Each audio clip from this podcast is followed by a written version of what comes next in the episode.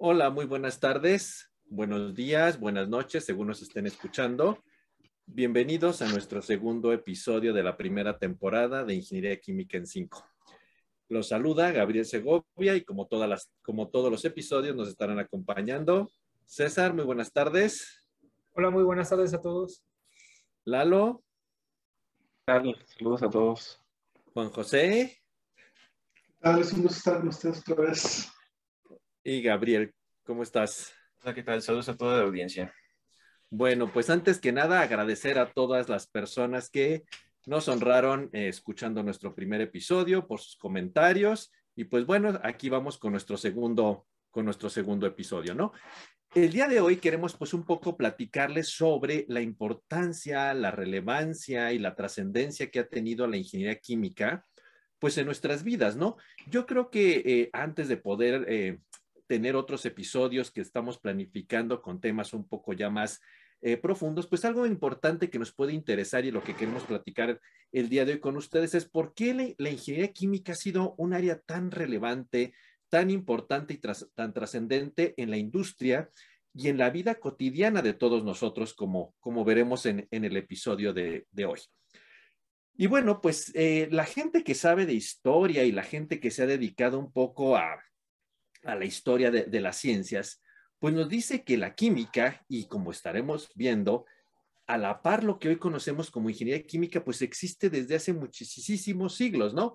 Por ejemplo, ya, ya hay reportes, o la gente que, insisto, sabe de historia de las ciencias, pues nos dice, por ejemplo, que, que en el antiguo Egipto ya encontraron en algunos papiros recetas para hacer cerveza y algunas eh, imágenes donde pues había lo que hoy podríamos pensar como en un alambique, ¿no? Es decir, un pequeño destilador para poder eh, separar esta, estas bebidas fermentadas e inclusive, si la mente no me falla y si no, pues ya, ya por ahí espero sus comentarios, eh, en el museo, en el British Museum, hay una pequeña recipiente que pues piensan los historiadores que podría ser como un fermentador un reactor. Para fines prácticos, los, eh, la gente de ingeniería química diría que es un reactor, ¿no? Entonces, ya se sabía cómo hacer este tipo de reacciones, eh, pues vamos a decir biotecnológicas para producir cerveza a partir de, de, algunos granos, ¿no? Entonces, estas son como las primeras evidencias que hay ya de la aplicación de la química y de desarrollo de pequeñas, de pequeñas tecnologías.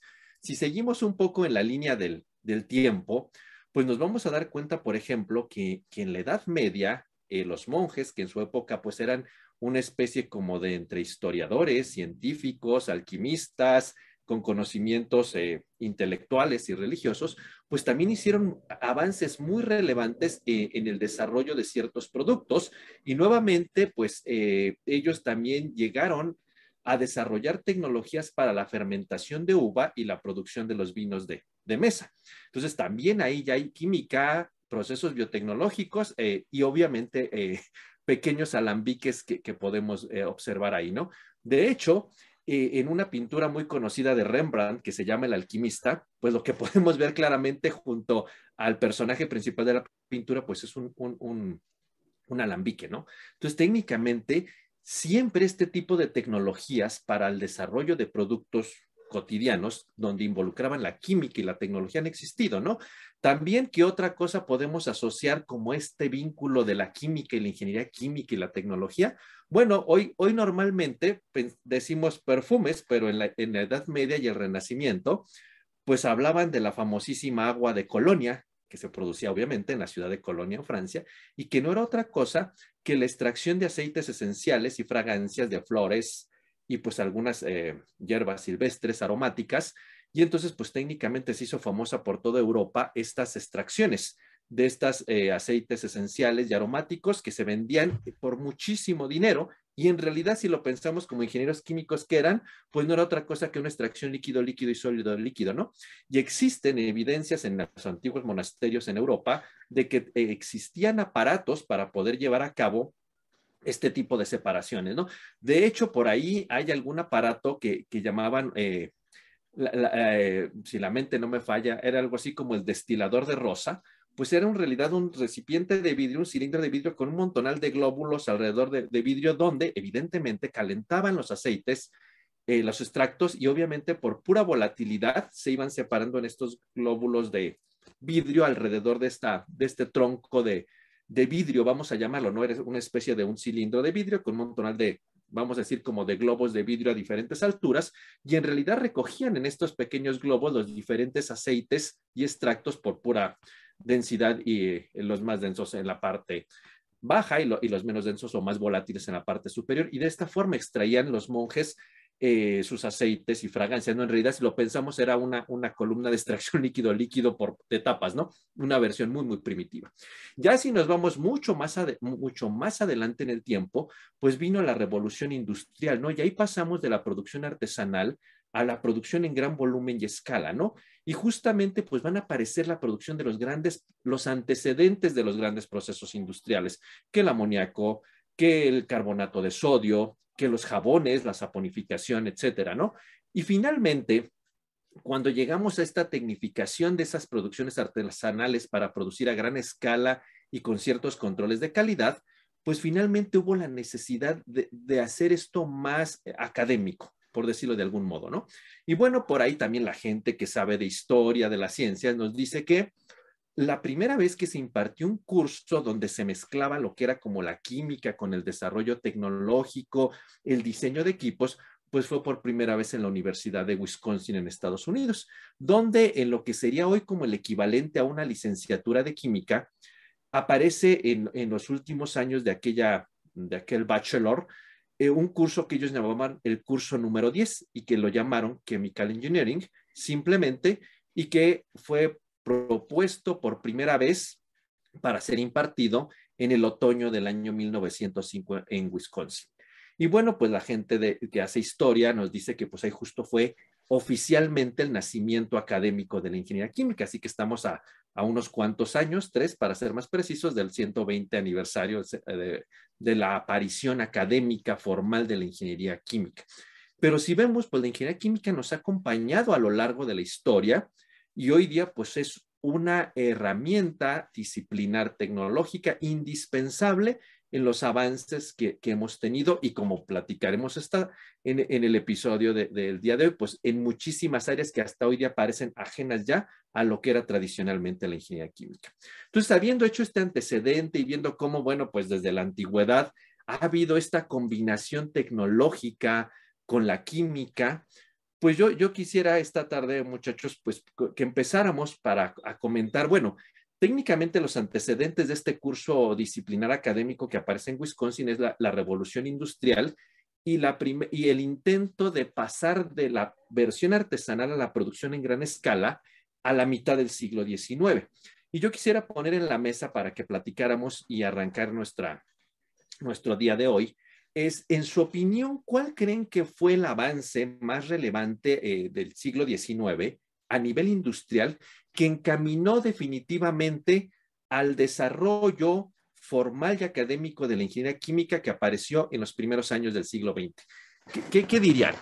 No sé, ¿alguien quiere comenzar con, alguna idea? ¿Cuál piensan que fue este desarrollo más trascendente en la mitad del siglo XIX?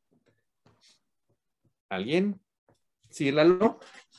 Pues bueno, eh, algo también muy importante, Gabriel, y, a lo mejor nada más, un tanto para eh, redondear esta parte histórica que nos comentas, que por supuesto es súper, súper interesante, es la, la, competencia que, interna que siempre ha habido en, en, en, esos puntos históricos. Pienso que la competencia que hubo internamente incluso entre ingleses y, y bueno, por llamarlos coloquialmente americanos o estadounidenses, en, torno a la ingeniería química, porque justamente lo, que comentaba respecto al, curso este del MIT, por ahí también eh, anduve investigando, leyendo un poco y, mencionaban que hacia los años del 1887, a la par prácticamente que, que el MIT, por ahí hubo un, curso en, en, Manchester Technical School. Entonces, pienso que esa parte importante fue un poco lo, que impulsó, o sea, como, por, decirlo de alguna otra manera, como la competencia sana, ¿no? O sea, la, competencia sana entre, ¿sabes qué? Pues bueno, vamos a hacer esto y, acá están los, bueno, coloquialmente vamos a llamarlos los gringos y los ingleses están eso, entonces pues vamos a darle. Por supuesto que, obviamente, como comentas, hay este, puntos de inflexión totalmente marcados en la historia del proceso del amoníaco, del, del, bicarbonato, etcétera, etcétera, pero pienso que mucho de, lo que impulsó históricamente fue un tanto la, la, parte, la competencia pues sana. Y, otro punto fundamental que a lo mejor no, no, no, no, no lo preguntaste así como tal, pero que me gustaría comentarlo, es como el, el impulso que, que, tuvo en su momento la, que le, dio la, la revolución, la, revolución industrial, ¿no? Ahora sí que cuando pones al hombre bajo algún manto de revolución o de guerra o lo que sea, pues ahora sí que hay que echar a andar y hay que ver la manera de, pues, producir lo que sea, ¿no? O sea, a lo mejor ahorita podemos puntualizar algún proceso pero es el hecho de estar eh, estresados, de que no hay esto, no hay lo otro, o sabes que necesitamos producirlo en masa, ¿no? O sea, a ver, ponte las pilas y a ver cómo le haces. O sea, siento que eso fue un, un detonante en el sentido industrial para, pues ahora sí que para ver la manera, para pensar y pues a ver cómo le hacemos. Aquí no hay ingenieros químicos, hasta este punto de la historia no existen, pues háblale a los ingenieros mecánicos, háblale a los químicos, a los alquimistas tal vez, digo, no sé, algún remanente histórico del, del, del alquimista. De lo que eran los químicos de antes, ¿no? Así es, entonces pienso que eso ayudó. Sí, y definitivamente no olvidemos que pues la revolución industrial nació en Inglaterra, ¿no? Entonces, evidentemente, las grandes escuelas técnicas de, de, de, de lo que era entonces el, el Reino Unido, eh, pues finalmente desarrollaron o trataron de poder desarrollar técnicas para poder solventar ese nuevo avance tecnológico que ellos mismos habían, habían detonado, ¿no? O como, como comentas en, en, Manchester, ¿no? Y obviamente el punto de la guerra, que si bien en este momento histórico que vamos, no había ninguna guerra específica, nos vamos a dar cuenta cuando avancemos en el siglo XX que la Segunda Guerra Mundial como tú dices, fue un detonador importantísimo para desarrollar algunas áreas vitales de la ingeniería química cuando el hombre, como tú dices, se enfrenta ante, ahora necesitamos producir esto, hay demandas, se cerraron mercados por las mismas cuestiones bélicas, pero eso veremos cómo fue un avance sustancial que ocurrió en la segunda mitad del siglo XX y gracias, o bueno, no gracias, como consecuencia de la Segunda Guerra Mundial. Sí. Yo creo que también otro, Juan José. Sí, yo creo que también otro, otro impulsor precisamente del desarrollo pues, de la ingeniería química, sin duda ha sido pues, netamente la, pues, la, industria, la industria química que pues, se fue desarrollando, como, como han comentado, pues, desde, desde, procesos ya muy marcados o muy históricos, como es el proceso Solvay, y a lo largo de ellos pues, ha requerido precisamente pues, que la demanda precisamente de, pues, de, de mejores ingenieros o con un perfil mucho más sofisticado que pues da al final de cuentas forma a lo que ahora pues es la, el, el, ingeniero químico como tal. Bueno, sí, en ese, en ese creo... sentido tienes toda la razón, porque finalmente, pues veníamos de esta parte de los, de los alquimistas, ¿no? Si nos vamos un poquitito atrás en el tiempo, tal vez un siglo atrás, pues pensamos en los grandes químicos, ¿no? En Lavoisier y todos estos Dalton, inclusive que ya es de esa parte del siglo XIX, pero eso los pensamos como en el desarrollo de la química, del descubrimiento de los elementos y un montonal de compuestos que el clorhídrico y que el sulfúrico y todo esto.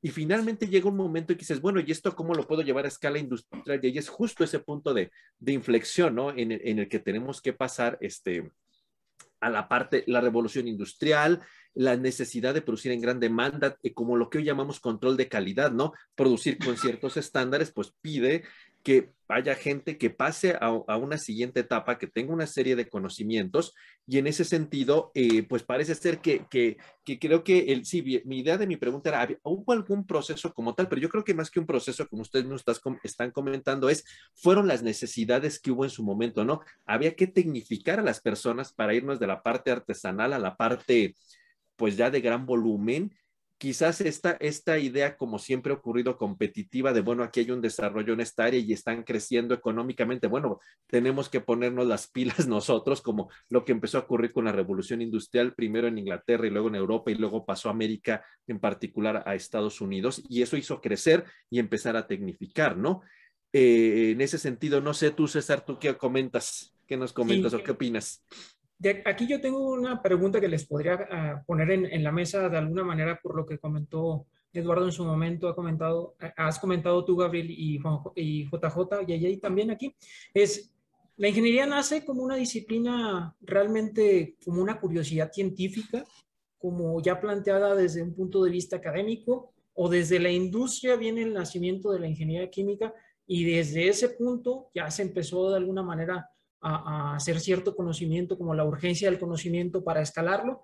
¿Cómo lo piensan ustedes? Porque desde mi punto de vista es, nace desde algo muy natural del hombre querer producir o cierta producción de X compuesto que en cierto momento requería las necesidades del momento, eh, tenían producción muy limitada y de ahí parte a, ok, ¿cómo podemos escalar? ¿Cómo podemos darle eh, cierto reconocimiento a, a patrones de análisis y a lo mejor cómo solucionar problemas tecnológicos en el momento. ¿Cómo lo ven ustedes? yo creo, César, este, contestando un poquito a tu pregunta, que, que yo creo que en el caso particular de la, de la, ingeniería química, la ingeniería química surge más como de una necesidad industrial desde mi punto de vista. Si estamos este, en el siglo XVIII, cuando estamos en plena revolución industrial, entonces estamos pasando de un sistema de producción por lotes que es lento, ineficiente y que básicamente es muy artesanal, a un sistema un poco más, este, pues vamos a decirlo como más metódico, más en, línea de producción y demás.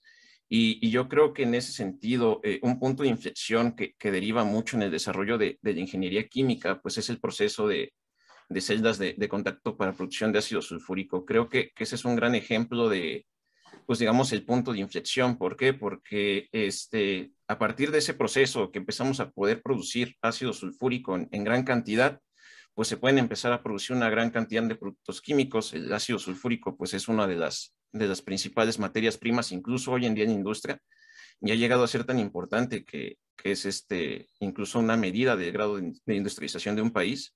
Entonces yo creo que es de ese punto de inflexión donde se empieza a desarrollar realmente la industria química y donde empieza a surgir realmente el, nacimiento de la, de, la, ingeniería química como tal. Yo, bueno, yo lo dato ahí en ese, en ese punto, por ahí de 1831. Y, y finalmente, antes de que voy a poner aquí para que no me vayan a robar mi siguiente pregunta, pero si se fijan, mi siguiente pregunta era, la primera mitad del siglo XX, y César lo, lo adelantó de una manera muy padre, fue la gente que sabe de la historia de la ingeniería química dice que es la etapa de los fundamentos. Si cuando yo comentemos esa etapa, vamos a darnos cuenta que los grandes métodos, y no me voy a adelantar para no eh, auto esa parte del programa, pero es cuando nace toda la parte académica, cuando se conceptualiza y van a aparecer todas las metodologías. Mientras tanto, esta primera parte fueron las necesidades el cómo poder pasar de la, de la parte artesanal a la parte industrial y pues digamos que literalmente a fuerza bruta se migró de esa, de esa versión casera a esa versión industrial sin fundamentos académicos que después se vendríamos a ponerlo. Entonces yo creo que también la gente que sabe de historia estaría de acuerdo con esto que ustedes comentan en decir, primero fue la necesidad y luego ya le vinimos a poner la parte académica y científica de libro, de metodologías, de, papel, ¿no? Y entonces yo opino en, eh, eh, la, forma en como lo veo en la, historia de la ingeniería química, que fue así, que técnicamente fue la necesidad y luego vino, ya vamos a ponerle fundamentos y eso yo creo que orilla al nacimiento de, estas primeras cursos o de estas partes académicas que ya formalizaron la, la ingeniería química, ¿no? Pero bueno, eh, estoy también de acuerdo con ustedes, a eso venía un poco mi comentario, ¿no? No sé, Juan José, te veo con ganas de participar. Sí, bueno, también más comentar eh, ahí justamente eh, el nacimiento de esos, de esos primeros procesos, como, algunos los han comentado, pues precisamente no eran del todo pues, este, eh, pues diseñados o, o, creados con una metodología o con una, con una base muy pues, científica.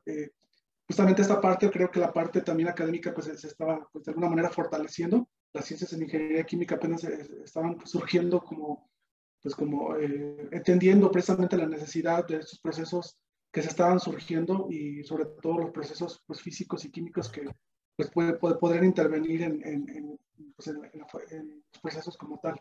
normalmente estos tipos de procesos pues, eran sucios y eran este, poco, poco, este, con pocos rendimientos, entonces hubo la necesidad precisamente, pues como ya comentaron, tal vez hasta inclusive con la eh, con el nacimiento de toda esta revolución industrial, de nuevos procesos, de ser más competitivos hasta cierto punto, pues el, la necesidad de crear nuevos procesos o crear procesos ya más eficientes que pues, este, pues dieran ganancias como tal. Entonces también creo que también eso fue un impulsor muy fuerte para que se eh, surgiera pues la, la, ingeniería química con toda, con toda la fuerza. Sí, de hecho, De hecho. Y, algo muy importante, yo creo que también se puede tocar aquí es el tema de cómo se fue escalando, las necesidades del ser humano fueron escalando a, ok, requiero más en, su momento, más producción, más producción, más toneladas que requiero como tal. Y como lo comenta JJ, ¿no? De alguna manera eran procesos que eran bastante sucios, que eran costosos y en su momento no importaba, ¿no? Con tal de producir cierta cantidad era lo, lo básico como tal. Y, y, lo importante es que se vio que pues, en, el contexto del momento pues, era lo, lo, necesario, producir, producir. Pero conforme fuimos avanzando, pues no era, no era todo lo, lo, justo y necesario, sino que había que fijarse en otras cosas que yo creo que vamos a platicar un poquito más adelante. Más adelante, sí. Y, y cómo eficienciar, como dice JJ, todos estos procesos. Entonces yo creo que sí, parte importante de todo esto también ha sido la sociedad y cómo nos ha ido eh, orillando a la, necesidad de innovar, ser ingenieros como tal, el, cómo podemos ser eh, cada vez más, eh, eh, el mercado, cómo lo podemos demandar, cómo podemos ir supliendo las necesidades del mercado. Sí. Lalo, ¿quieres cerrar esta primera parte? Pues sí, me gustaría a lo mejor dar un dato como, pues no sé si cómico, casual o, no sé cómo podría... Sí, sí, sí, no, sé cómo podría definirlo, pero algo, algo que digo, bueno, pues ya lo, uno, uno lo ve como totalmente normal y dices, pues bueno, así pasó y listo, ¿no? Pero regresando un poquito a lo que comenta este Gabo de, de la producción de, del ácido, digo, pues parecería ser como chistoso, pues, o al menos así, digo, ya analizando la historia, dices, pues mira lo que son las cosas, parecería que viene uno con otro, ¿no? Porque, o sea, posteriormente ahora sí que a la invención del ácido sulfúrico, que como comenta Gabo, es así como, pues, yo considero también que, que fue como el boom y, demás. Poquito después se, se, ahora sí que salió el, el proceso para la, para la producción de, de, soda ash, pues, o sea, digo, está como curioso que primero produces el ácido y luego viene la base, pues, ¿no? Entonces, ahora sí que ahí el, con, eh, con, con la producción de, de, soda ash, pues viene el, el, complemento como tal, ¿no? Entonces, bueno, se me hace como chistoso, cómico y pues interesante históricamente. de hecho, eh, todo, esto que ustedes comentan, lo, lo, me, me quedé pensando, parece ser que hubo un estresor eh, que, nos, que llevó a evolucionar la ingeniería química, ¿no? Y van a decir que por qué utilicé esa palabra de estresor. Eh, en estos días he estado leyendo un libro que de pronto no lo podía asociar eh, a, nada concreto. Es un libro que se llama Antifragilidad de Nassim Taleb. este señor era un, un, pues digamos, un corredor de bolsa muy famoso en Nueva York en los años 90 y de pronto tiene una teoría que él dice que cuando las sociedades y en lo general cualquier área de la vida se está en una estabilidad, se estanca y entonces puede ir a la decadencia. Que toda nuestra vida para evolucionar necesita estresores o, estar como en, situaciones aleatorias que te cambien repentinamente y entonces mantenerte completamente toda la vida como en un estresor hace que evoluciones. Y él pone ejemplos, por ejemplo, eh, que en, el cuerpo humano, por ejemplo, las mismas células necesitan estresores, necesitamos hacer ejercicio, necesitamos hacer, meter estresores al cuerpo para mantener en equilibrio todos nuestros órganos. Y él dice, va lo mismo a todas las etapas del, de la sociedad y él habla mucho de la economía. Dice, una economía que es estable, o el día que le llega un cambio abrupto, nos vamos todos, nos carga el payaso, diríamos coloquialmente, ¿no? Pero cuando están en estresores continuos hay estabilidad y vamos hacia el crecimiento. Y entonces él dice que esto ocupa en toda la vida y ustedes lo acaban de decir y, acabo de encontrar otro ejemplo a ese libro que ojalá lo, recomiendo en mi, voy a hacer, cada semana voy a hacer mi recomendación de lectura, ¿verdad? Pero no a propósito de esto, dice, entonces vean cómo es cierto, si estamos en estabilidad, pues habíamos pasado siglos en la alquimia y no estoy demeritando la alquimia para que nadie se ofenda, pero habíamos avanzado, pero el día que hubo un estresor grande que fue necesitamos pasar de la versión artesanal a la versión industrial, fue un cambio abrupto y este tipo de cambios a veces es lo que dice este autor Nassim Taleb, necesitamos en la sociedad, en la industria, en la economía, en la vida diaria para poder evolucionar a mejores cosas, ¿no? Es más, él dice hasta, a veces se necesita una ruptura en la vida de lo que ustedes quieran, llámenle ruptura, y a veces hace falta para poder evolucionar. Necesitan someterte a algo, ¿no? Dice, es feo decirlo, pero a veces estamos en una confort tan horrendo que a veces necesitamos un cambio abrupto y pasamos, porque si no, es eh, eh, la decadencia. Entonces, vean, la ingeniería química también parece ser que le aplica este concepto de antifragilidad, ¿no? Necesito un estresor y evoluciona y, lo, y vas adelante acabo de pensar un ejemplo que ilustraré en, el siglo XX. Hubo otro estresor muy grande, de hecho un par de estresores que así estoy ubicando y volvimos a evolucionar y la ingeniería química creció, ¿no? Entonces, en resumen a esta primera parte diríamos, las necesidades de cambiar de un estado completamente artesanal a un estado completamente industrializado provocó que viéramos la forma de producir, de escalar equipos y de pasar de esta cuestión casi de mesita y de laboratorio, sin denigrar la palabra mesita ni laboratorio, a una versión industrializada y de gran volumen, ¿no? Y ahí podría estar el nacimiento de la ingeniería química, que parece ser que fue ocasionado primero por la necesidad y luego dijeron, pues hay que ponerle los conocimientos, ¿no? Y de ahí vendría entonces mi, siguiente comentario o tema de discusión esta, este, esta sesión, ¿no? ¿Qué pasó a principios del siglo XX? Bueno, ya comentó eh, Lalo, yo ya también comenté que, bueno, en Wisconsin, en Manchester, pues empezó a academizar cómo poder hacer esto en una forma completamente tecnocientífica, ¿no? Porque a lo mejor decía yo, bueno, aquí tengo ya lo que en ese entonces, eh, pues no sé cómo le llamaban, no llamamos un reactor, ¿cómo lo hacemos para poderlo reproducir en veces y que me haga exactamente lo mismo, ¿no? ¿Cómo diseño una columna de extracción? ¿Cómo diseño una columna de destilación? Y bueno, en su momento, pues se hacía de alguna forma, lo hicieron los, lo, lo, que eran los ingenieros del siglo XIX, pero ahora necesitábamos también los equipos pues hacerlos, digamos, en gran volumen y con control de calidad y que pudieran reproducir exactamente lo que yo quería. Y entonces es cuando viene lo que la gente que sabe de la historia de la ingeniería química dice que es la época de los fundamentos, que fue casi toda la, primera mitad del siglo XX, poquito menos, ¿no? Digamos hasta la Segunda Guerra Mundial, como finales de los años 30, ¿no? Y entonces pensamos en los grandes métodos que el McEltid y Ponchon Savarit, van a aparecer aquellos libros famosísimos de reactores, el Hugen, Watson y Ragatz, toda esta gente de Wisconsin que dio un desarrollo a los fundamentos de la, de la, ingeniería química, ¿no? Entonces, y todo eso lo ubicamos entre los años 20, años 30 del siglo XX, ¿no? En su opinión, en ese sentido, eh, ¿ustedes qué dirían o, para la ingeniería química?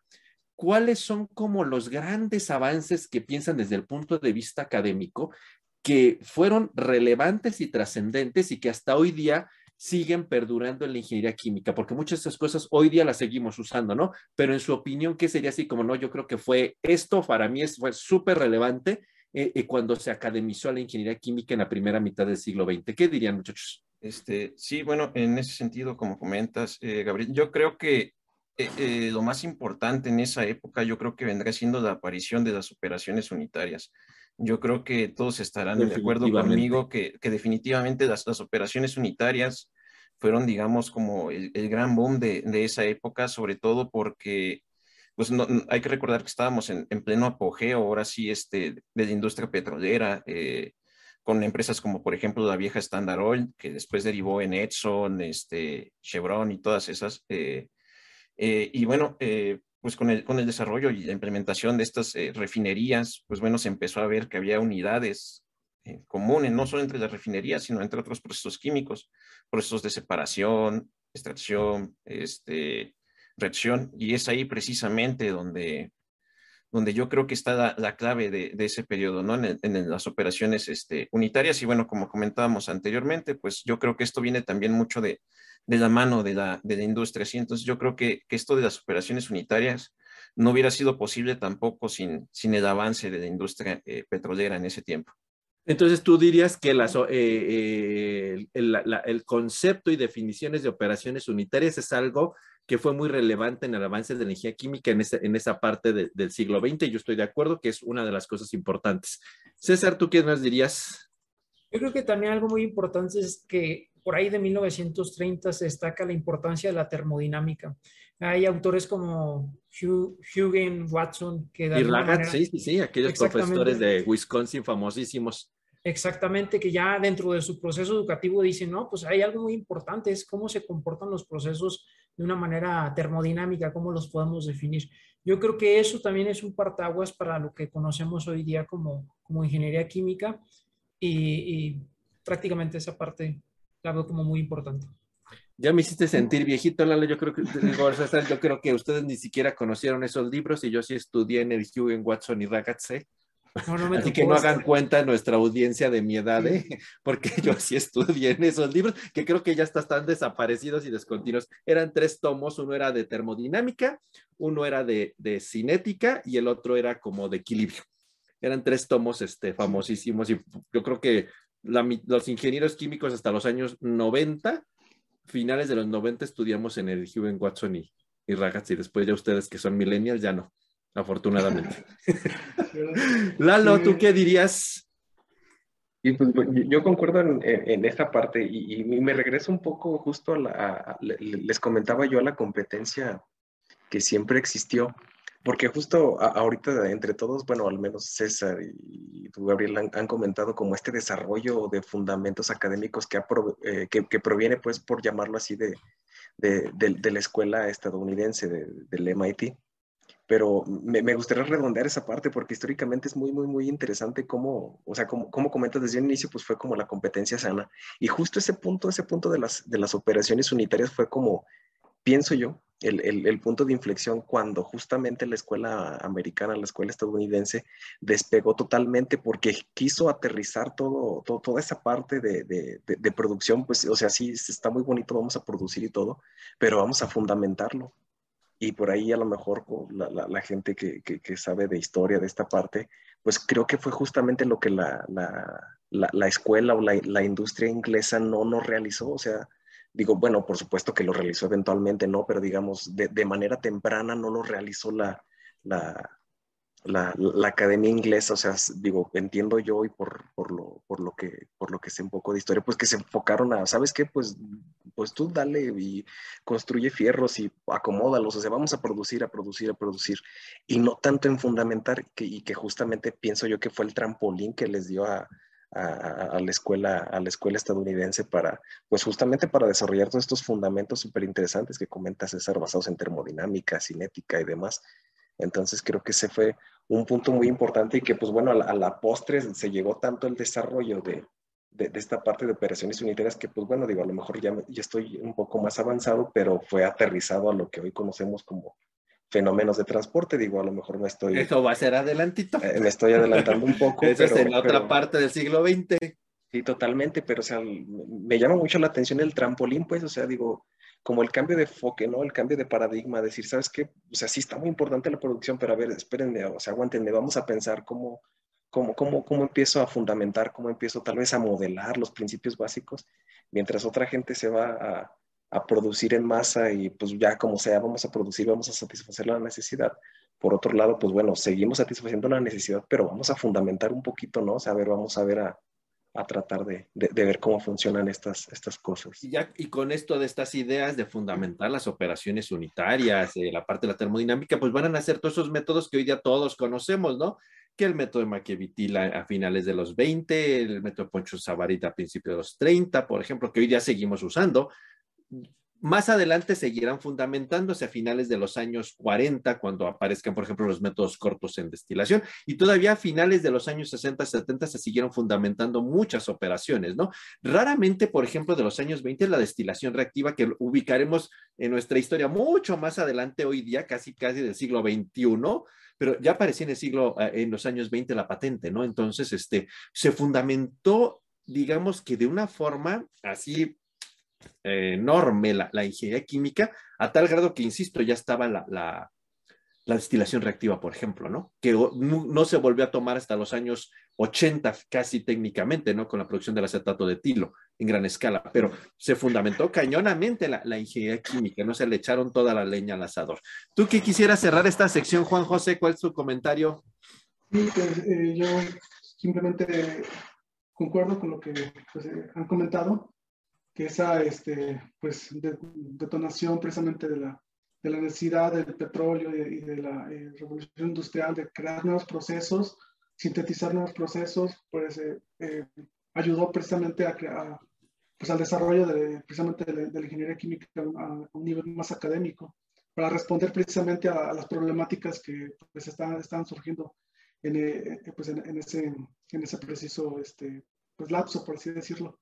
Entonces yo creo que eh, también aunado a esto, pues eh, la ingeniería química pues, se, fue fortaleciendo de alguna manera pues con el nacimiento también de, de otras áreas que, pues, o, que se justamente también pues ha hecho uso desde, desde entonces, como pues, son la parte eh, pues, de, matemáticas aplicadas, este, métodos numéricos o, otras este, justamente áreas que, que pues, eh, contribuyen precisamente a la resolución de esos, de esos nuevas problemáticas que se estaban dando en, ese tiempo. Sobre todo atendiendo pues a la demanda, como ya creo que siguió todavía pues en, de, la, parte de la industria, de crear los procesos, de, que los seguros, de la, contra, de la controlabilidad de ellos, para que justamente... Eso vendía mucho en los años adelante, ¿no? Como hacia los 60, cuando empieza la idea de la, de la automatización. Pero así como anécdota para cerrar este bloque, pues en los libros de Hugh Watson y Ragatz, como que nunca volvieron a hacer otras ediciones y todavía decían que así eran los problemas con regla de cálculo, decía ahí, y la, bueno, el contojo que ustedes conocen todavía, todavía ahí dice que la solución con regla de cálculo, o sea, que es a lo que voy esto que dice Juan José, ¿no? O sea, en realidad hubo el desarrollo y la necesidad de algoritmos matemáticos para poder eh, desarrollar para poder más bien de resolver eh, todos aquellos modelos que se empezaron a plantear para representar estos procesos y estas áreas nuevas que empezaron a academizar la, la, ingeniería química, ¿no? Entonces, este, pues sí, fue necesario eh, involucrar matemáticas y que la regla de cálculo, porque eran problemas complejos y siguen siéndolo, ¿no? Ahora ya para nosotros es más, más trivial pensar en los simuladores y todo, pero bueno, por ahí va avanzando, ¿no? Perdón, y entonces, sí, sí, César. Perdón, y también como dato anecdótico que también yo creo que todos recordamos y todos lo utilizamos en algún momento, es que por ahí de 1934 se edita la primera, la, primera edición del PERRI, el Manual del Ingeniero Químico como, que conocemos como tal, se edita en ese tiempo, entonces imagínense todo lo que hemos transcurrido hasta el momento, pero la primera edición la tenemos en ese, en ese periodo donde ya teníamos ciertos fundamentos, como lo han mencionado todos ustedes, dijeron, ok, pues cómo podemos utilizar esto para hacerlo reproducible, pues ya tenemos un tomo que podemos agarrar de algunas heurísticas o algunos datos de experimentos como tal. Y pues lo anecdótico, ¿no? Yo creo que ya todos, creo que todos tenemos un manual, un, tomo, unos volúmenes del Perry, pero desde ese entonces... Aquí arriba no se alcanza a ver, pero aquí lo tengo. Pero imagínense, desde ese entonces, 1934 a la fecha, ya, ya tenemos, eh, digamos, fundamentos del manual de ingeniería química del Perry los que van a decir que le doy prioridad a mis funcos que al manual que tengo más arriba. Entonces, hay otros libros de otras cosas, ¿verdad? Que ni son el manual de ingeniero químico. No, no, sí lo tengo y está limpio, ¿eh? Este, y bueno, ¿y qué, ¿y qué veíamos? Entonces, pasan los años, como hacia los años 30, y bueno, es toda esta parte de la parte académica de la ingeniería química, ¿no? Y luego, ¿qué ocurre? Viene, vuelvo a mi concepto de mi libro que, que, me tiene así como ahorita con la cabeza dando vueltas de antifragilidad. Viene un nuevo estresor en el mundo, ¿no? La Segunda Guerra Mundial. Si nos vamos a los años 30, eh, viene la Segunda Guerra Mundial y va a ser, van a decir, ¿y eso qué tiene que ver? Bueno, pues este segundo estresor, que es casi a la mitad del siglo XX, poquito antes, finales de los años 30, va a ser un impulso enorme en la ingeniería química, ¿no? ¿Y, y qué es lo que va a revolucionar en esa época? Por el nacimiento del área de polímeros. Las famosas teorías de Flor y todo eso van a salir, van a nacer y desarrollarse y consolidarse a principios de los años 40. La gente que sabe de polímeros, esto está totalmente de acuerdo, pero ¿cuál fue la necesidad? Pues la guerra, como, como dijeron, como dijo Lalo en algún momento, ¿no? La necesidad de empezar a crear los plásticos sintéticos que se necesitaban, dado que el hule natural ya no se podía, podía traer allá de, de las islas del Pacífico, porque empezó la Segunda Guerra, se fue al Pacífico, la Segunda Guerra se fue al norte de África y las altas temperaturas empezaron a causar problemas pues con, digamos, en los neumáticos de los coches y de los tanques que iban y pues se necesitaban plásticos más resistentes que, soportaran esos cambios de temperatura tan dramáticos del desierto, ¿no? Igual las vestimentas de los soldados, entonces aparece la, industria de pues todo lo, lo, sintético, empezando por los plásticos, que va a desarrollarse años después enormemente en la ingeniería química, ¿no? Entonces, digamos, este estresor pasó y avanzó una nueva etapa. Sin embargo, per se la ingeniería química, pues digamos, se siguió manteniendo estable y quizás anecdóticamente crece en el área de, los materiales sintéticos, eh, todos los plásticos, ¿no? En, esa época de la Segunda Guerra Mundial. Terminada la Segunda Guerra Mundial, pues sigue todavía habiendo como lo que faltaba consolidarse, ¿no? De finales de los años 40 podemos ubicar los métodos cortos en procesos de separación, que es otra parte académica muy, muy relevante que había. Y luego finalmente, pues digamos, la industria como que entra en, un, en, esto que llama mi libro, en esa época de confort en los años 50, ¿no? Las grandes refinerías, las grandes industrias empiezan a aparecer, a consolidarse. Parece ser que está todo dicho, ¿no? Ya tenemos métodos de diseño, está completamente academizada la, la ingeniería química. Y entonces va a venir un segundo estresor que va a abrir a mi siguiente pregunta, ¿no? En los años 60 nos el confort se nos acaba. ¿Qué ocurre? El, el, mundo es un relajo en los años 60, pero entre las múltiples cosas que pasan son, por primera vez alguien nos dice con la mano en la cintura, el petróleo se va a acabar. Y entonces así como que, ups, pero pues si ya sabíamos que se iba a acabar, no sé por qué nos asustamos. Bueno, porque pensamos que no se iba a acabar tan rápido, ¿no? Y de aquellos años es la famosa teoría de Hubert, que todos conocemos del pico de Hubert y que en los años 2000 se iba a acabar el petróleo. Bueno, ya estamos muy avanzados de los años 2000, sí se nos está acabando y, hemos hecho algo al respecto que ya platicaremos al final casi de esta, de esta emisión, ¿no? Pero eh, ¿Qué otra cosa pasa? La cuestión geopolítica está espantosa y seguramente Lalo va a tocar algo, le gustará esa parte de la historia de los dos bloques. Va a estar el bloque soviético y el bloque capitalista estaban en una cuestión muy compleja en la historia. Estuvimos a un tris de la, de la guerra eh, nuclear. Bueno, tal parece que no aprendemos, ¿verdad? Y estamos otra vez así. En los años 60, eh, Europa, había, la Unión Soviética se había ido sobre Europa del Este y ahora iba sobre Asia Central y entonces el problema empieza las grandes reservas de petróleo que estaban en Irak, Irán, la Unión Soviética venía hacia abajo, ¿no? Y entonces los Estados Unidos dicen, ¿qué onda? Si llegan a tomar esa zona, pues ya valimos gorro, ¿no? Con las grandes reservas de petróleo, porque ellos entonces eran aliados de, de Irán, Irak que era otro régimen político diferente, y bueno, no vamos, no es, no es un curso de historia, pero los Estados Unidos toman acción ahí, meten dinero para evitar la invasión soviética sobre esos países, exacerban el mundo islámico, esa es harina de otro costal, hoy lo estamos pagando también, pero no, la, Unión Soviética no toma control de, de, Asia Central, pero los Estados Unidos dicen, ¿sabes qué? Si un día llegara a pasar, ¿qué vamos a hacer? Tenemos problemas con el petróleo, ahí tenemos nuestras grandes reservas de petróleo que tenemos más o menos control, pero tenemos que pensar qué hacer para eh, pues, eh, ¿cómo, ¿cómo operaríamos en un mundo restringido por los combustibles, ¿no? Y entonces aparece, va a aparecer la idea, el fantasma que hasta hoy nos rodea. Hay que diseñar con poca energía, ¿no? Entonces, a los mínimos consumos de energía, ¿no? Entonces, es un concepto que va a aparecer en aquella época, ¿no? Y entonces, y otra cosa, en los años 60, pues acuérdense que pisa love y todo eso, y aparece el concepto de ecología, hay que cuidar el medio ambiente, entonces aparecen un montonal de cosas nuevas en el mundo, ¿no? El petróleo se nos va a acabar, hay que empezar, eh, hay problemas políticos que pueden hacer que el, control del petróleo pase de un lado a otro. ¿Cómo operaríamos con mínimos consumos de energía o restringidos el petróleo? Y ahora nos meten unas nuevas ideas y el medio ambiente. Y entonces van a aparecer nuevos conceptos.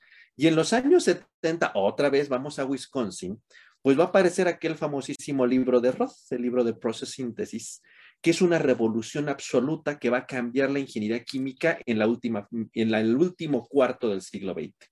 Los conceptos de ahorro de energía, los conceptos hacia el final de impacto ambiental, la parte de impacto económico, que van a cambiar completamente la visión. Van a ser el área de diseños de procesos, el área de Process System Engineering y un montonal de cuestiones que empezaron aparecer como una siguiente revolución a, lo que había ocurrido a finales del siglo XIX en la ingeniería química, ¿no? Entonces, todo el final del siglo XX fue esta parte nueva de entender la ingeniería química, pero con estos nuevos enfoques. Hay que ahorrar energía, la parte económica era vital, la parte de impacto ambiental y van a aparecer aparte todas estas ideas que los gases de efecto de invernadero en sus en, la época de, los estudios de Mario Molina a finales de los años 70 y, el, el, agujero de ozono y bueno, o sea, nos empezaron a asustar con un montón de cosas que son reales, ¿no? Y eso impactó la ingeniería química. Vino otro estresor y yo nuevamente hubo cambios.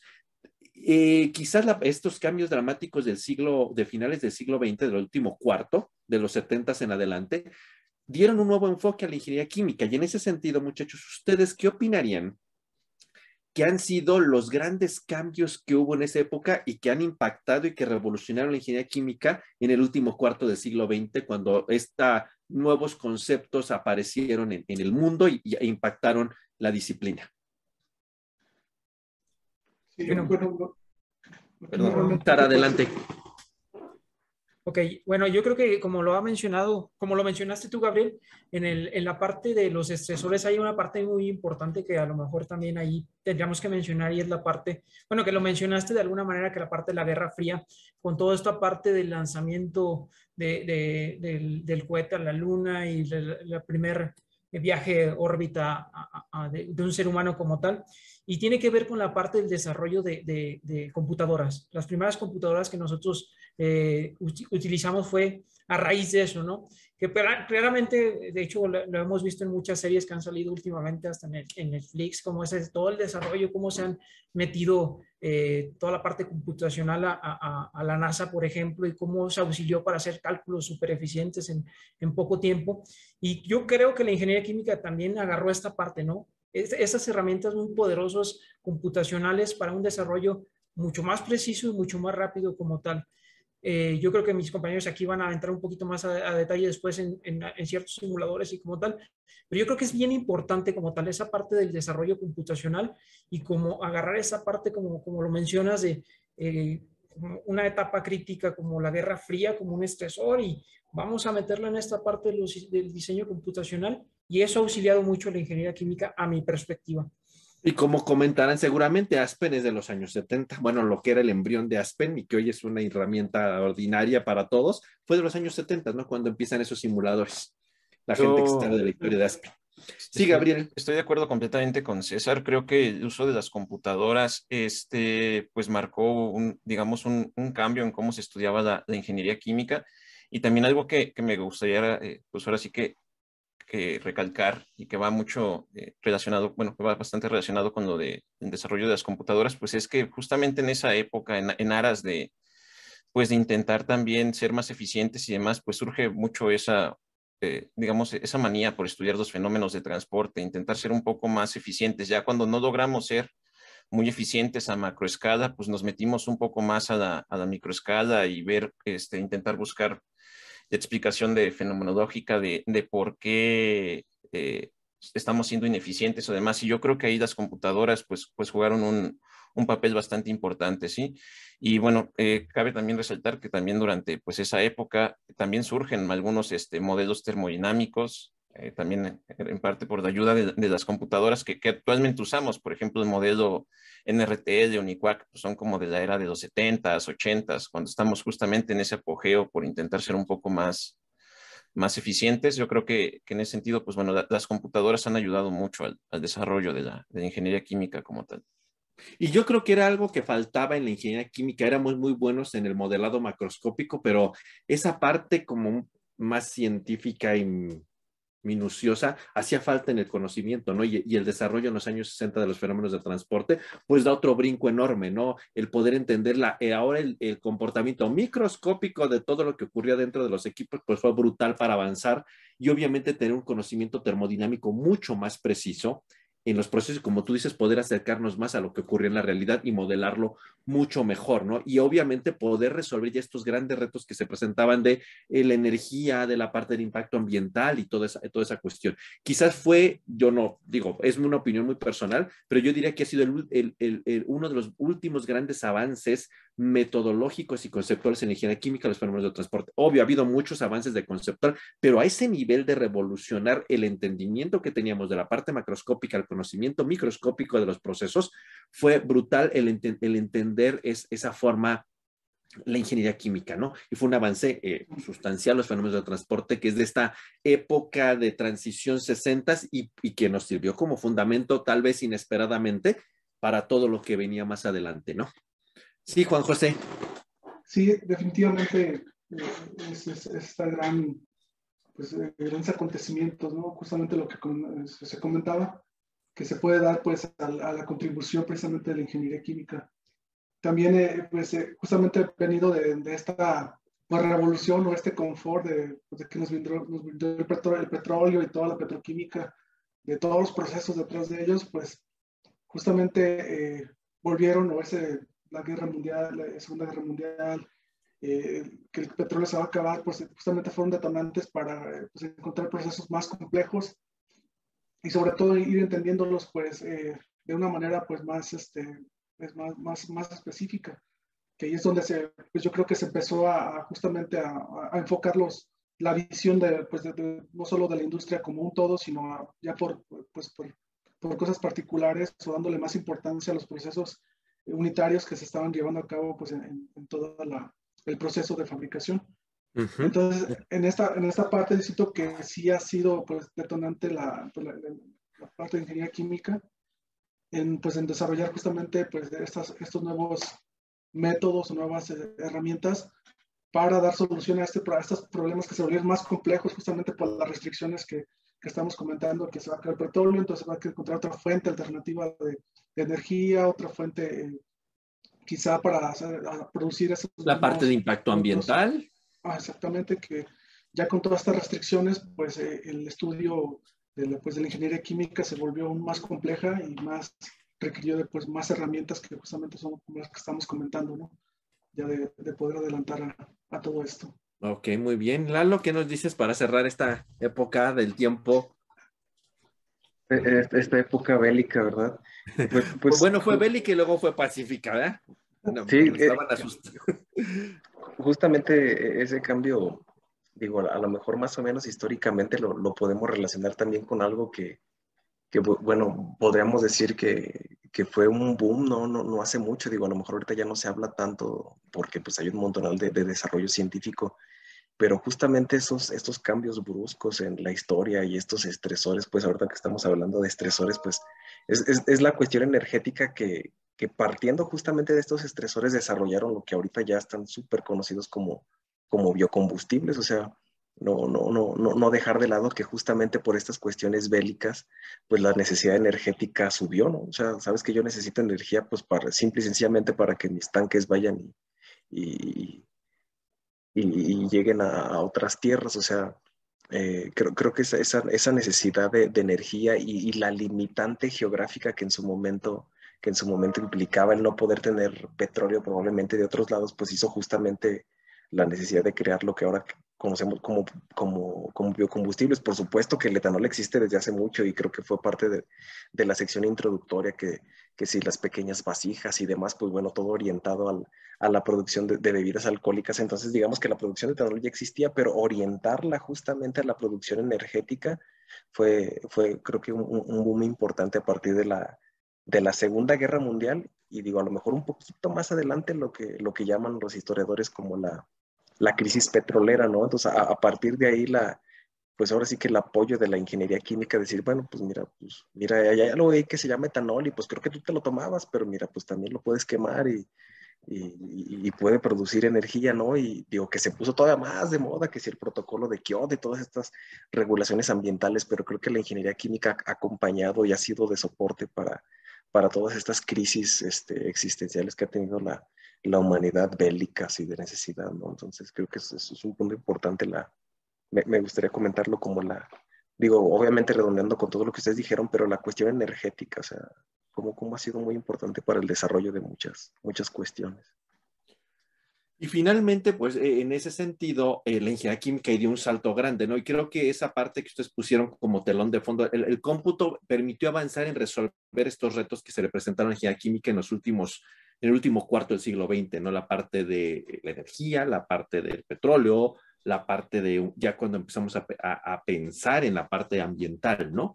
Y entonces eso eh, hizo nacer, pues, lo que hoy conocemos como el diseño de procesos, esta área del Process System Engineering que apareció allá en, en, el Imperial College con Roger Sargent y todas estas que fue en realidad pues un como ellos dicen, como dicen los británicos, fue como el glue, el pegamento que unió todas las herramientas que tenía la ingeniería química para poder resolver estos nuevos retos que se nos presentaban, ¿no?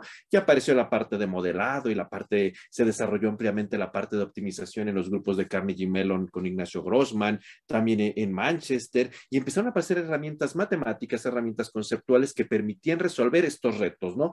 Cómo minimizar los consumos de energía, cómo empezar a minimizar la parte de impacto ambiental, cómo eh, eh, hacer más rentables los procesos, ¿no?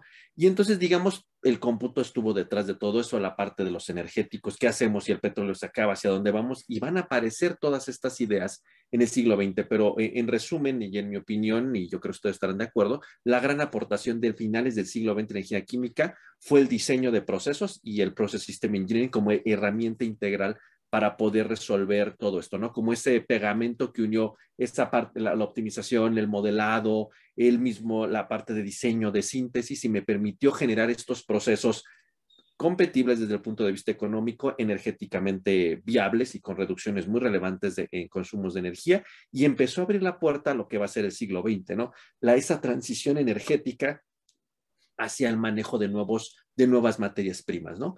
Y si volvemos a pensar en finales del siglo XX, principios del XXI, otra vez hubo, tras, nos meten, nos sacan de la zona de confort cuando estábamos muy a gustos a finales de los años 90, y ahora van a aparecer esas cuestiones que la globalización.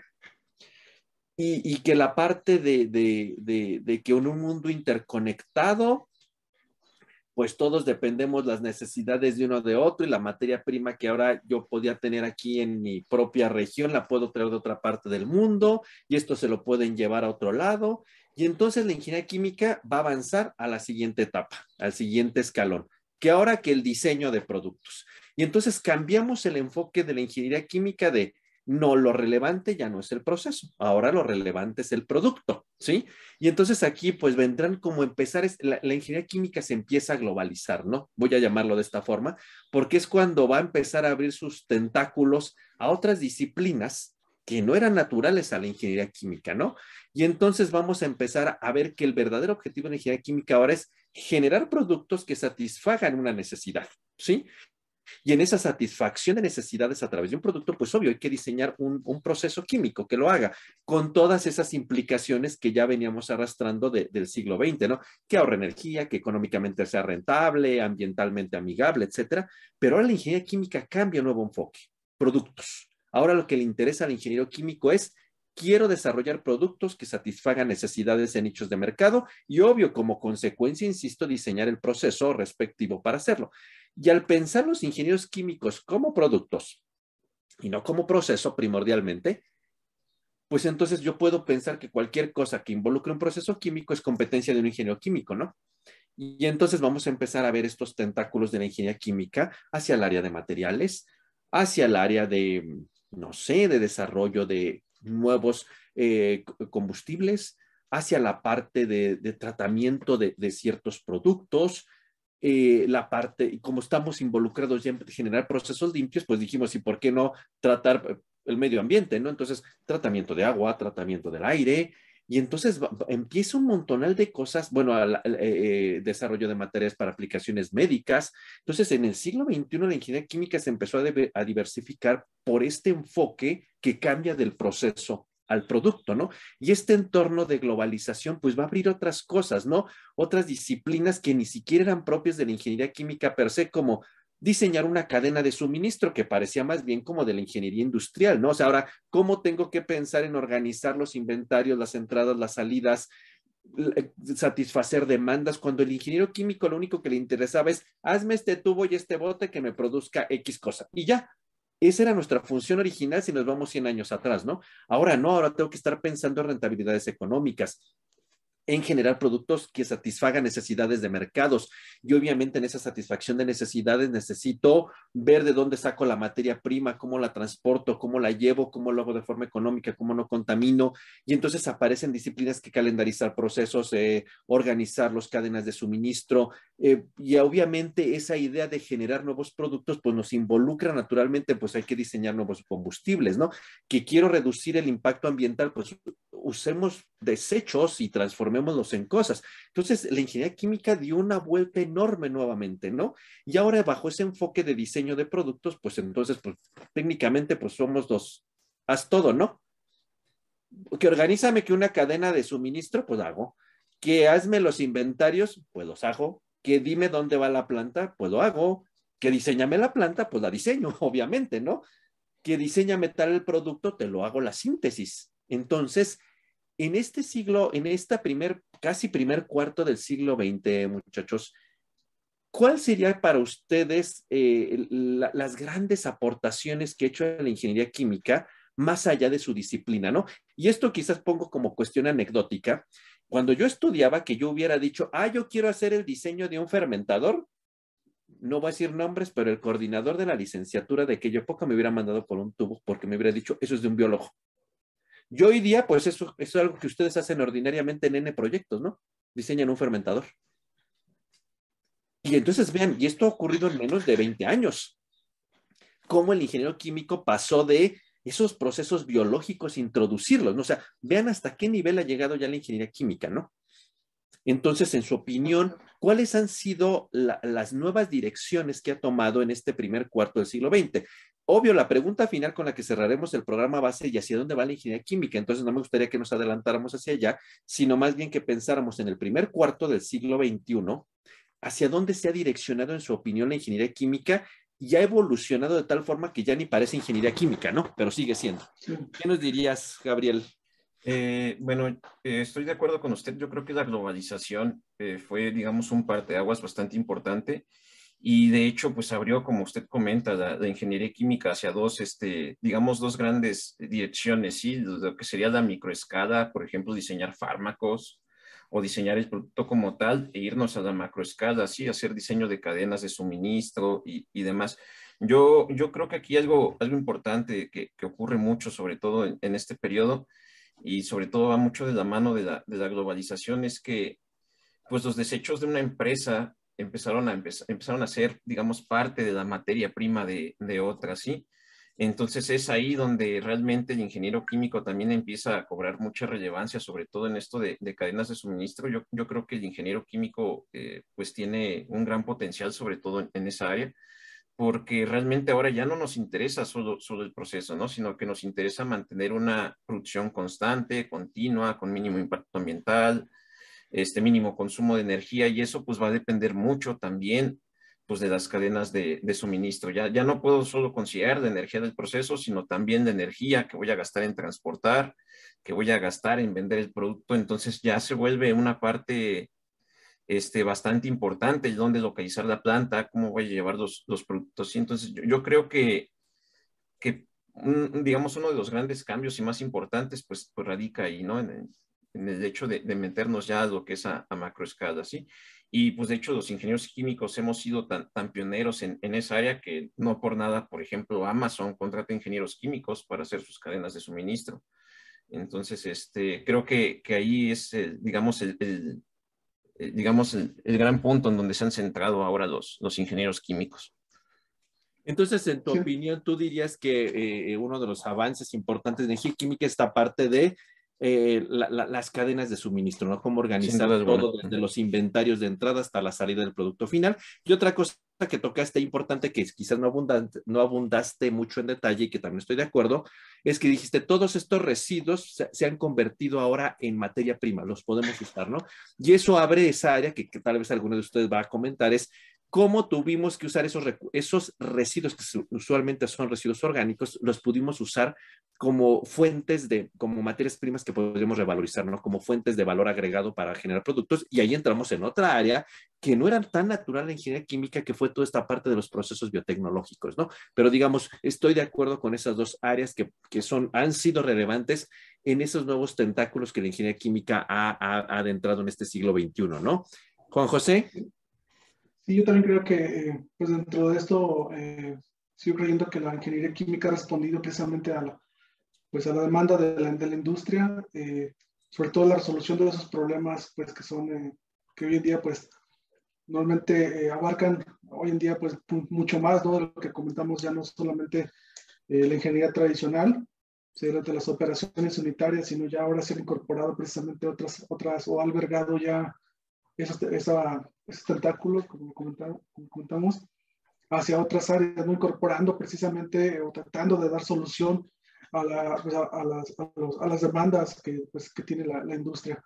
Entonces creo que eh, eh la ingeniería química ha equilibrado justamente esa, pues esa, esa, esas problemáticas, pues eh, incorporando precisamente estas nuevas este, áreas o, que, que, pues si bien no son propiamente del área eh, de ingeniería química, pues se ha incorporado este conocimiento tanto del área de, pues, de sistemas químicos, de sistemas biológicos eh, o, algunos otros materiales para que pues, poder responder precisamente a, la, esa nueva necesidad que tiene pues, hoy en día la, la industria como tal. Sí, y obviamente esta parte de la biología pues ha sido muy relevante, ¿no? Una nueva área de la ingeniería química que hemos tenido que, involucrarnos, ¿no? Sobre todo en la generación de bioproductos a partir de estos desechos orgánicos o biomasas, como elegantemente lo llama la gente, ¿no? Pero es algo, a, un área importante, ¿no? Lalo, ¿tú qué nos comentas? Sí, este, yo creo que justamente eh, ya dando pie al, ahora sí que a la evolución, pues, y a la introducción de la ingeniería química al cómputo que tomamos justamente en el punto anterior, creo que abrió la, brecha para que la ingeniería química tocara un montonal de, de, de, puntos que, no se tocaban antes, que lo, que ustedes ya platicaron ahorita, la, las cadenas de suministro, algo que también no, hemos comentado, pues es toda la teoría de control y todas las aplicaciones de control que, que se han generado a partir de justamente del uso de, equipos de cómputo y, y, pues bueno, ahora sí que tratando a responder justamente a la demanda que se tenía de, de o que se tiene todavía en realidad, pues de, de controlar los procesos este, algo también que, que, que, debemos de, o considero yo que hay que, hay tocar, es el, avance que ha, que ha habido en, en, cuestión de seguridad de procesos. O sea, ahora sí que, digamos, ya tuvimos la capacidad de, de montar una planta, de, de, ponerla y, y, operarla y probablemente controlarla pero pues bueno, creo que también un estresor por ahí que, que ha motivado a, fortalecer esta, estas áreas. De, otra área importante es la, la, seguridad, pues bueno, desafortunadamente los accidentes, ¿no? O sea, tantos accidentes por ahí que, que, han pasado, no sé, me acuerdo por ahí un, un accidente muy famoso en, en India, por ahí de, de los ochentas con isocianato, ¿no? Entonces, creo que también eso permitió, o sea, ya digamos, estamos tenemos tantas herramientas o, se tuvo tanta herramienta a la mano que permitió desarrollar algunas otras teorías que han complementado el control, la seguridad y, y, demás. Esta parte de la seguridad también es muy relevante, ¿no? Quizás no como tentáculo de la ingeniería química, pero como una área que se ha fortalecido en el desarrollo de estos nuevos eh, áreas que estamos avanzando, ¿no? César, ¿qué, ¿qué, qué, nos dirías para cerrar esta sección y casi nos acercando al final? Sí, yo creo que actualmente estamos viviendo un estresor, ¿no? Toda esta cuestión de la pandemia, eh, todos los avances que ha habido eh, eh, en, cuestiones médicas. Y yo creo que la ingeniería química se ha metido mucho en cuestiones médicas. Hace un momentito Lalo comentaba la, las cuestiones de control pues muchos ingenieros químicos que tenían especialidades en control empezaron a ver cómo, por ejemplo, armar ciertos, los famosos respiradores que en un principio no sabíamos qué, qué onda con esta parte. Muchos ingenieros químicos se metieron en esta parte. Se hizo mucha interdisciplinaridad en esta parte, yo creo que el ingeniero químico en cuestiones médicas, eh, no, no, no, creo que estemos lejanos o, o, que haya sido lejano que los ingenieros químicos hayan estado en toda la cuestión de, la, de, de, de cómo escalar los procesos de vacunación para que tuvieran las condiciones necesarias. Yo creo que eh, actualmente lo estamos viviendo. Yo creo que el ingeniero químico, hasta el punto que vamos, y ahorita vamos a platicar las perspectivas a futuro, eh, en la parte de medicina ha, ha, habido mucho avance. Proyectando, pues claramente ya creo que hablan de una, una, vida media de 100 años. Yo creo que también ahí en esa parte el ingeniero químico es muy, muy, muy importante. Y yo creo que esa parte, como tú dices, para cerrar esta última, esta penúltima sección, es bueno, cómo es, hemos pensado que el cuerpo humano es como una planta química, ¿no? Y ahora esos modelos de la que, que hemos eh, usado durante casi más de 100 años para poder modelar nuestros equipos, pues ahora queremos aplicarlos al cuerpo humano, ¿no? Que si pensamos que si el hígado y que si no sé qué, los pulmones es como un equipo de transferencia de masa y el hígado es como un pequeño reactor, entonces los riñones son como unos filtros, pues ya tenemos la planta, ¿no? Entonces el estómago es un reactor para fines prácticos, entonces este, pues ya tenemos la planta, ¿no? Y, y podríamos modelarla. Y hay gente, como tú dices, que era ingeniero químico de base y que son este, y que ahora se dedican a usar esos conocimientos de energía química al modelado del cuerpo humano para aplicaciones médicas, ¿no? Y tratar el cuerpo humano como si fuera una planta química, donde yo le bajo, le subo estas concentraciones y entonces eso me sirve para farmacocinéticas, farmacodinámicas, aplicación de medicamentos, terapias, etcétera, ¿no? Entonces, a ese nivel ya hemos llegado y son ingenieros químicos lo, lo que lo hacen, ¿no? La parte del desarrollo de nuevos materiales para desarrollar eh, biomateriales que sirvan para aplicaciones, eh, tejidos, este, reemplazos eh, no sé, de cartílagos, de huesos, de tendones. Existe hoy día un área que se llama ingeniería tisular, ¿no? Que es técnicamente la aplicación del área de los materiales al desarrollo de biopolímeros que me sirvan a ser sustitutos de hueso, tejido, músculo, ¿no? Y se llama ingeniería tisular y son ingenieros químicos lo que, los que han estado desarrollándolo junto con médicos, ¿no? Entonces, a ese nivel hemos llegado. Y yo creo que algo que, que se nos olvidó y que es, yo creo que por tan obvio que es a nuestros días, es la parte de la transición energética, ¿no? Yo creo que esa parte fue vital en, en, este, en estos últimos cuartos del siglo XXI, todo lo que nos hemos involucrado en, en buscar estas nuevas formas energéticas, ¿no? ¿Qué es el biodiesel? ¿Qué es el bioetanol? ¿Qué si eh, las bioturbocinas? ¿Y cómo hacer la sustitución del petróleo por estos nuevos combustibles? Y también la ingeniería química, pues haya sido eh, relevante, ¿no? Para poder ah, migrar esa transición energética que pues ya la tenemos aquí a la vuelta de la esquina, ¿no? Entonces, técnicamente, pues, este, pues hemos hecho unos avances enormes, la ingeniería química se ha modificado enormemente a transición energética, seguridad, como ustedes comentan, estas aplicaciones en medicina, materiales, tratamiento de aguas, tratamiento de aire, obviamente todo esto motivado bajo el enfoque de, diseño de, de, productos, ¿no? Y finalmente, pues como tú decías, César, la ingeniería química iba hacia algo, ¿no? Y ese algo era eh, eso que, es uno de los temas que sigue, es la industria 4.0, esta parte de la automatización completa de, plantas y procesos. Y pues técnicamente, así como estamos ahora conectados, pues nadie tendría que ir a la planta, ¿no? Desde aquí, desde mi casa, la manejo como con una Alexa y pues apaga, prende y vámonos, ¿no? Que, que hacia allá íbamos con esto. Y la industria 4.0, el mejor ejemplo es Amazon, ¿no? Todo en línea, yo no veo ni quién me despacha, ni quién me cobra, ni quién me trae. Todo está organizado y eso queremos llegar a ese nivel, ¿no? Pero llegó la pandemia y nos cambió la vida completamente con nuevos enfoques y nuevos retos que tenemos ahora que pensar, ¿no? De hecho, mucha gente dijo, la ingeniería química, ¿qué tuvo que hacer en la pandemia? O uh, ¿qué no tuvo que hacer? Tú nos dijiste la parte de los respiradores, desarrollar nuevos materiales eh, para producir eh, rápidamente desde eh, cubrebocas, desde las mascarillas que en su momento se usaron, guantes, y ahora tenemos que pensar en cómo resolver todo ese problema de esa basura que va a quedar y por muchos años, y seguramente le hallaremos pronto uso y será biomasa, no duden, pero, pero tendremos que saber hacer algo, ¿no? Con eso. Y claro que la ingeniería química tuvo mucho que ver a, la hora del desarrollo, desde las vacunas, desde la parte de, todos estos materiales que usamos en, en todas estas cuestiones de, protección. Los geles, no se diga, o sea, finalmente el etanol lo desviamos de un lado a otro, todos estos antibacteriales de ingeniería química. O sea, que, que si no hizo nada de ingeniería química en la pandemia, pero súper que sí, súper que sí lo hizo. Y entonces, digamos, lo que ya venía era la industria 4.0, como la gran automatización, ¿no? Y estas nuevas áreas, medicina, etcétera, pero la pandemia nos cambió un poco la, vida, ¿no? Y entonces, en ese sentido, digamos, quisiera terminar, que, termináramos la, sesión de hoy. Hacia el año 2005, en, en un famosísimo artículo del Computers, este, no somos Ignacio Grossman, obviamente, ¿no? Pero hicieron, ni, ni Larry Bigler, ¿no? Pero hicieron un artículo súper bonito donde, donde daban como la gran agenda de energía química del siglo XXI, ¿no? En ese, en, hace pues casi 20 años, ¿no? fue en, el año 2005 en, este artículo del Computers. Y bueno, ellos decían en su momento que obviamente hacia la medicina, hacia los bioprocesos, la biotecnología, iba la ingeniería química.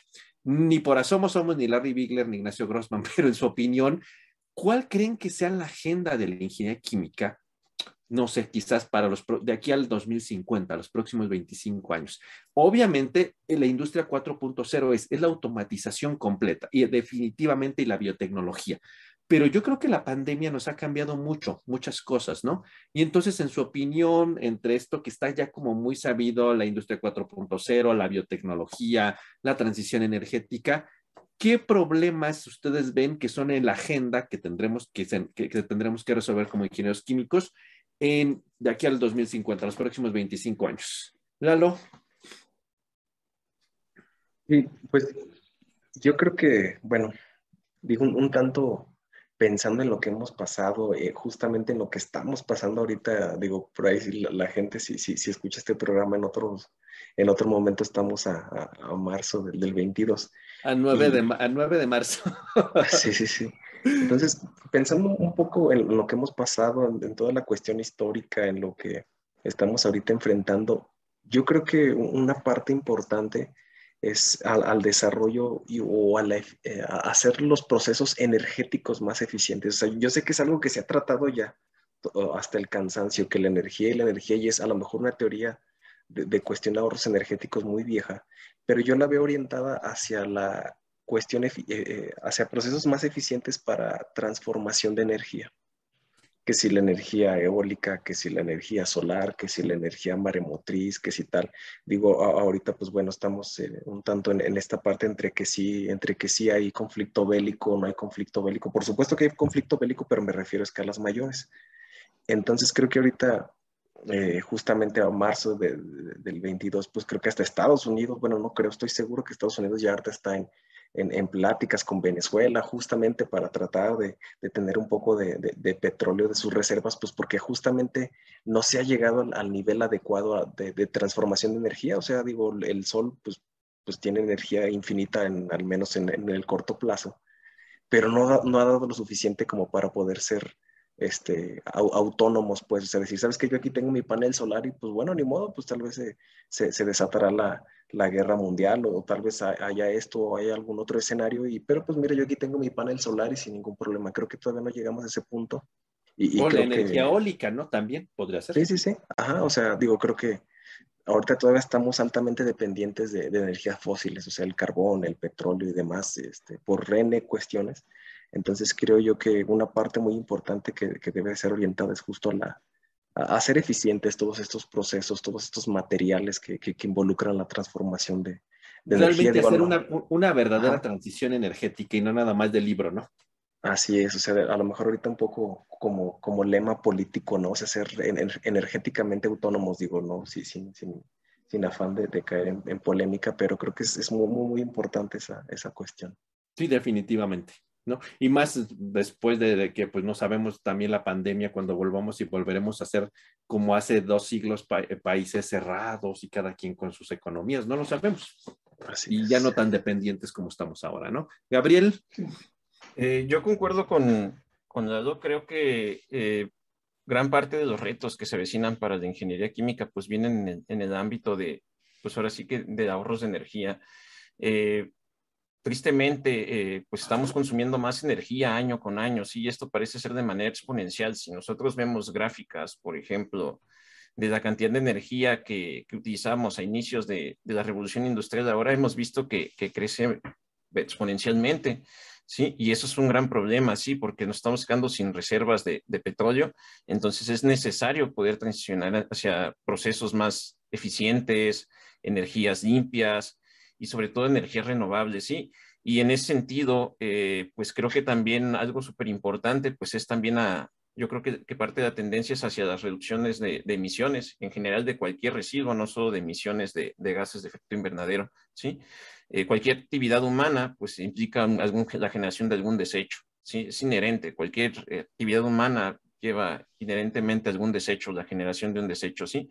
Entonces, yo creo que que parte de, lo que se avecina también en, años siguientes es qué hacer con todos esos desechos, con todos esos residuos.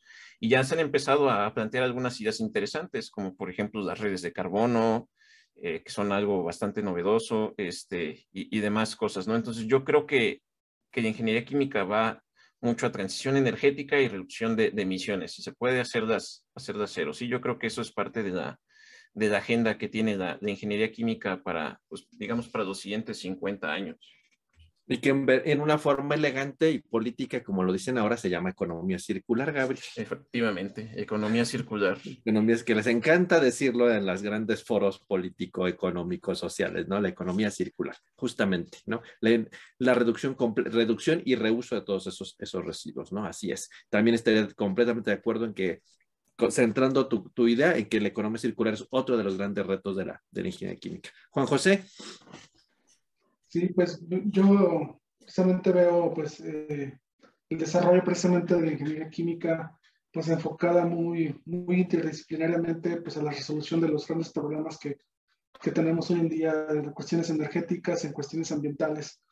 Creo que es una, es una de las, de, de los, de las grandes áreas que pues el, el, la ingeniería química tiene pues en, su, en, sus manos como tal para justamente aplicar pues todos los modelos, todos los, el conocimiento que hemos este, abordado hoy en día y pues aplicarlo para pues resolver estos procesos tan complejos. Sobre todo pues utilizando pues ya nuevos enfoques de como lo hoy, hoy en día la intensificación de procesos para hacer pues más pequeños los, los, los, los procesos, más eficientes y comprender del todo eso, esa complejidad que le añade pues precisamente tener esta, pues procesos más pequeños, procesos más a escala, donde ya los fenómenos pues se vuelven más, este, pues más, eh, se vuelven eh, con una intensidad mucho mayor para comprender. Entonces, tú justamente esta ayuda de todas estas áreas de, pues, que, de las que hemos comentado, pues eh, creo que pueden ayudar a, pues, a generar nuevas tendencias y herramientas para darle solución, sobre todo a gran escala, porque es, es lo que estamos hablando hoy en día de pues precisamente de pues, descontaminar a las aguas, de generar grandes cantidades de energía o de combustibles para poder satisfacer nuestra sociedad como tal, o, los nuevos requerimientos de materiales que pues ya sean con estas tendencias de, que sean biodegradables, que no tengan daño al medio ambiente. Entonces, todo esto yo creo que la, ingeniería química lo puede lograr pues con, una, con la mano de las otras, de otras áreas y pues definitivamente con todas las herramientas que hoy en día pues estamos, eh, ya tiene por delante pues gran avance. Yo creo que entonces si resumiéramos tu idea sería otro de los grandes retos de energía química la sostenibilidad, ¿no? Y tal vez una de las múltiples herramientas, como tú lo dijiste, de intensificación de procesos, ¿no? Que es una, ya algún día platicaremos seguramente en algún programa nada más dedicado a eso, de la intensificación de procesos, pero sería la sostenibilidad. Entonces, quizás en un poco condensando, eh, un poco la transición energética, un poco de la economía circular, un poco la parte integral de la sostenibilidad con herramientas muy específicas de ingeniería química como la intensificación de procesos. César, ¿qué cerrarías? Pues yo voy a ser reiterativo con la pandemia, pero yo creo, yo creo que todos vamos a estar de acuerdo que con la pandemia dimos un, un salto de 10, 20 años, o sea, evolucionamos de alguna manera y yo creo que la ingeniería química está implícita en esa evolución. Y yo creo que venía desde antes, pero la parte, por ejemplo, del el manejo del Big Data, cómo tomar decisiones como ingenieros químicos auxiliados de la optimización, de muchas herramientas ya que son inherentes al, ingeniero químico como tal. Yo creo que es parte de lo que, eh, del camino del ingeniero químico. Mm, aparte de lo que ya dijeron Lalo, Gabo, JJ y, y tú, Gabriel, has mencionado, yo creo que esa parte de, de por ejemplo, utilizar inteligencia artificial para tomar decisiones, el ingeniero químico va a estar ya implícito en todo, ya todo está muy automatizado. Ya usted vamos a cualquier parte, ya vamos a la comercial, ya todo, ya te puedes hasta tú mismo cobrar, ya todo es muy automatizado. Entonces, yo creo que el ingeniero químico tiene que estar dentro de esa automatización de, la globalización, como lo hablamos hace ratito, pero específicamente puntos, por ejemplo, de toma de decisiones, como lo decía hace un ratito, del Big Data, cómo puede ser la mejor decisión para esta empresa. Yo creo que por ahí debe de ir la visión del ingeniero químico para abrir horizontes, más allá de lo que comentaron claramente.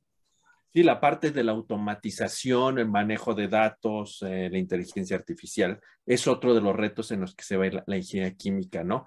Y obviamente todas estas aplicaciones en muchísimas áreas, ¿no? Desde la parte de bioprocesos, la parte de tratamiento de aire, tierra, agua, hacia la medicina, materiales, pero en lo general yo creo que estos podrían ser, yo estoy de acuerdo, la parte de transición energética, economía circular, sostenibilidad integral, que va muy de la mano con la parte de sostenibilidad, obviamente, pero ya si lo vemos en la parte de procesos, como estas aplicaciones de intensificación de procesos y la parte de eh, automatización, eh, big data, eh, inteligencia artificial, ¿no? Que en ese sentido yo creo que son como hacia donde va la ingeniería química. Y obviamente, pues esto, digamos, el sentido original que existía antes de la pandemia era como hacia la industria 4.0 y en realidad lo que ustedes han dicho, todo eso, yo remarcaría que sigue siendo la misma historia. Vamos hacia allá que nos cambiaron los estresores, que nos cambió la visión, pero en el fondo vamos hacia la industria 4.0, que es sostenible, que es circular, que es con energías limpias, que es completamente automatizada, ¿no? Claro, con las modificaciones que ha habido en el camino, pero que tal vez podría ser, en mi opinión, y con lo que ustedes dicen, que sigue siendo el enfoque de energía química, ¿no? Hacia la industria 4.0, que implica todo eso, ¿no? Sostenibilidad, eh, la parte de eh, transición energética, la parte de impacto ambiental y completa automatización de planta, ¿no? Que ahí hay otro debate filosófico, ¿qué pasará si ya no va a haber trabajo? No lo sé, pero esa es otra historia de otro programa seguramente, pero seguramente vamos hacia allá, definitivamente. Creo que en, ustedes lo dijeron de forma puntual, pero en el fondo puede ser el concepto de industria 4.0 hacia donde va la ingeniería química. Y entonces, pues con esto, pues de algún modo hemos tratado a nuestra forma, a, con nuestra visión, pues poder darles una, una plática esta tarde de, cómo fue la ingeniería química, ¿no? quizás no fue el, el, curso de historia tradicional y los autores de ingeniería química, fue un poco más nuestra opinión, que obviamente es debatible, que obviamente es discutible y, y obviamente nuestra, nuestra audiencia podrá dar sus comentarios y sus opiniones a lo que hemos dicho, pero hemos tratado en función de nuestra experiencia y de lo que conocemos, pues la visión que tenemos de la ingeniería química y que obviamente es válida, ¿no? También este, en el sentido de, de, la forma en como nosotros lo vemos y lo entendemos, ¿no? Entonces, en este sentido, eh, pues yo quisiera para terminar, como va a, ser, como va a ser clásico en nuestro programa, que termináramos con nuestras cinco frases de en ingeniería química, ¿no? Y entonces, eh, pues no sé, César, ¿cómo resumirías tu keyword de esta tarde? Mi keyword sería innovación. Ok. Gracias, César. Gabriel. Yo creo que mi palabra clave sería reducción de, residuos, sin duda alguna. Ok, muy bien. Juan José. Para mí yo creo que sería calidad de vida. Ok, sí, definitivamente. Y, después de la pandemia, definitivamente, ¿no? Lalo. Para mí, eh, podría resumirlo en escalamiento, escalamiento industrial sea para arriba o sea para abajo. ya ves que ahora vamos a minimizar, pero siempre ha sido una ingeniería química escalar en algún sentido, ¿no? Y bueno, yo creo que la mía sería un poquito la transición energética, ¿no? Que parece ser que es algo relevante de, la ingeniería química, en mi opinión. Pues bueno, pues muchísimas gracias, chicos, César, Gabriel, Juan José, Eduardo, por su participación esta tarde.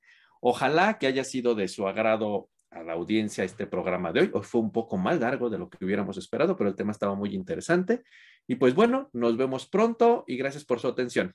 Buen día, buena tarde, buena noche. Bye. Buenas noches. Gracias. Hasta luego. Luego. Bye.